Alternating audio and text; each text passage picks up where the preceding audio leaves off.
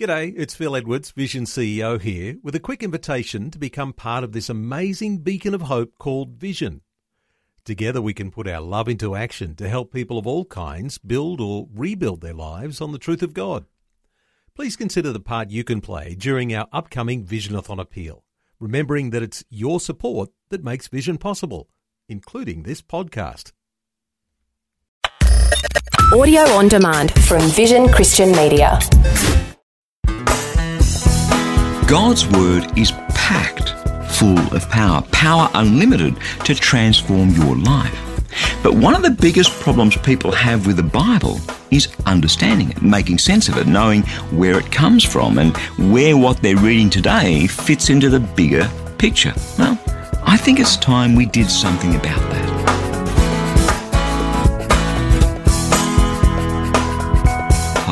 I'm Berni Dymet, and welcome to the program today as we take a look at the Word of God, the Bible, from a different perspective.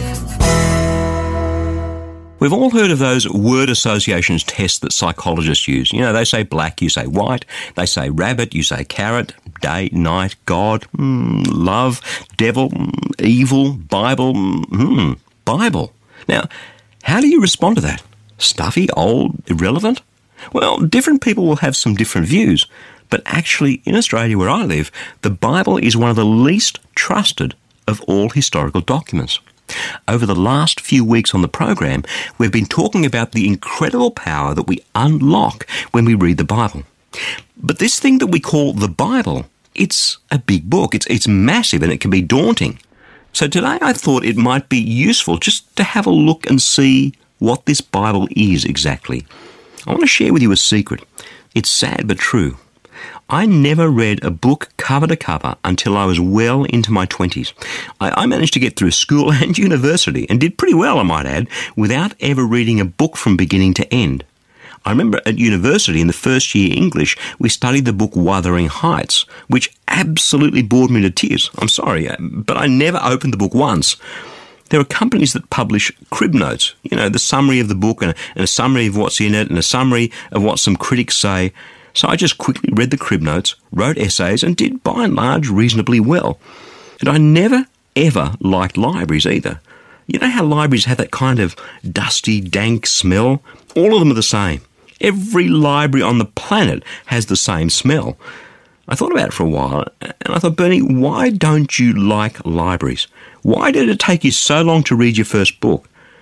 The answer, I guess, has two parts. Firstly, libraries for me always felt really big and inaccessible. They have tens of thousands of books, and in the old days when I was at university, they had card systems for accessing or finding things. I mean, these days they have computers. That old card system had what they called the Dewey Decimal Classification System, and finding anything just took so incredibly long. And secondly, when you did find the stuff, there was always so much of it. There was so much time involved to, I don't know, look through all those books and research them. I mean, some people are natural bookworms. Well, I'm not. And still, frankly, I don't like libraries. I'm sorry if you're a librarian, I just don't like libraries. I haven't darkened the doorstep of one since I finished my last degree quite a few years ago now. You know something? I think for a lot of people, the Bible is exactly like that. It feels big and dusty and inaccessible.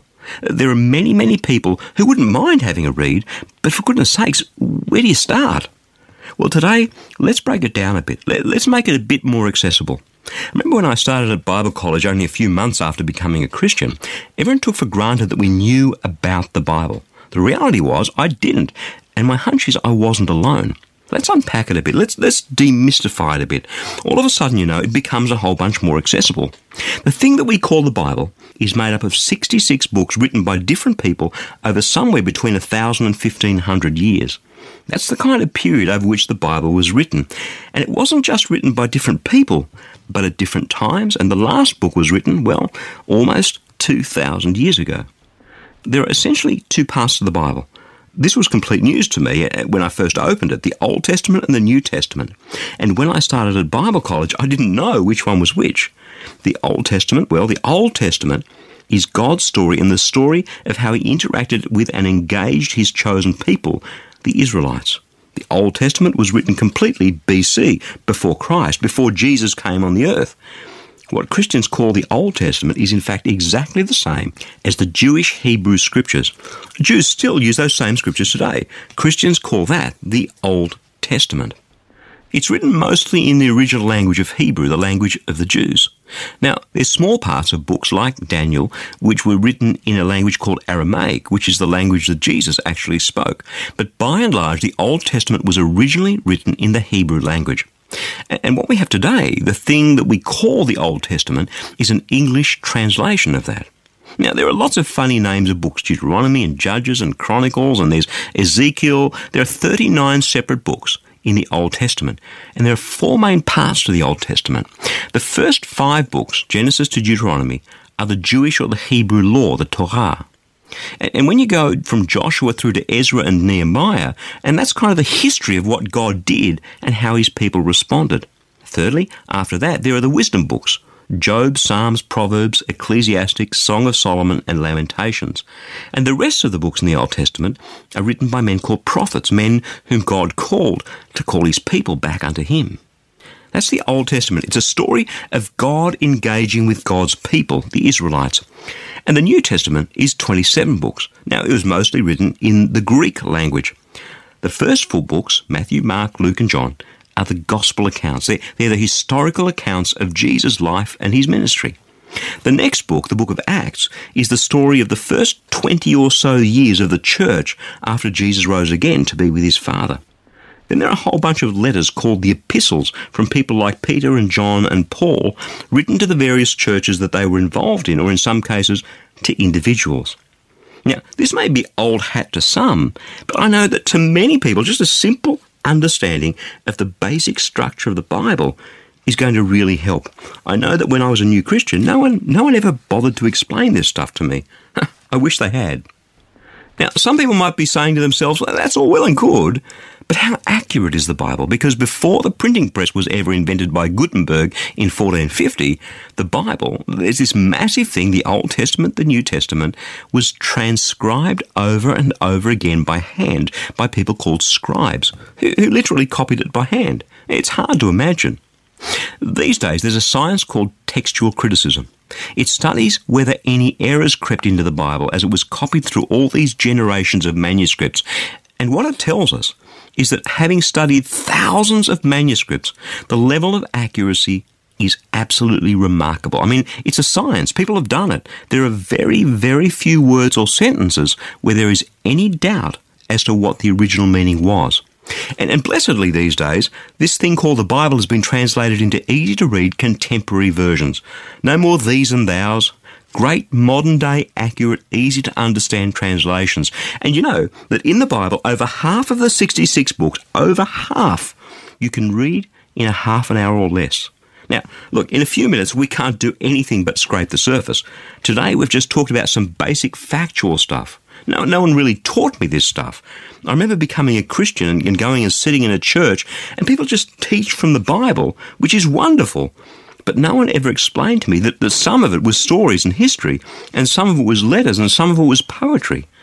But when you simplify and demystify all that stuff, it turns out that it's just a wonderful book. God's living word, such power to change our lives, to deal with the issues that we're going through. And with the many contemporary translations, it's much, much easier to read than I ever thought. As I started to read the Gospels, Matthew, Mark, Luke, and John in the New Testament, I was completely blown away by this amazing Jesus. Who would have thought? The Bible.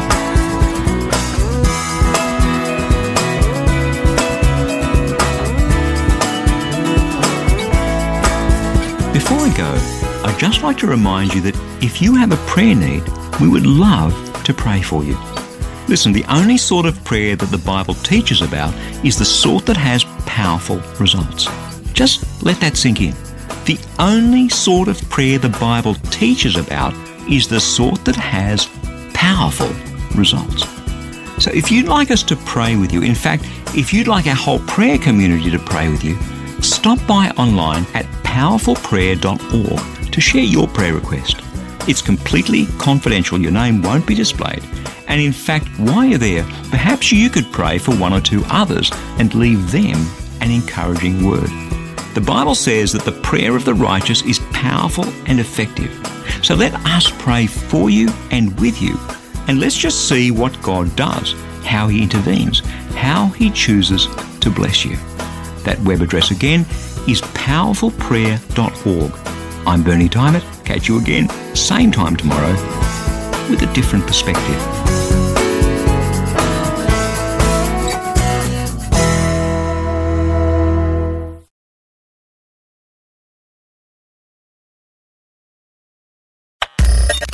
Thanks for taking time to listen to this audio on demand from Vision Christian Media.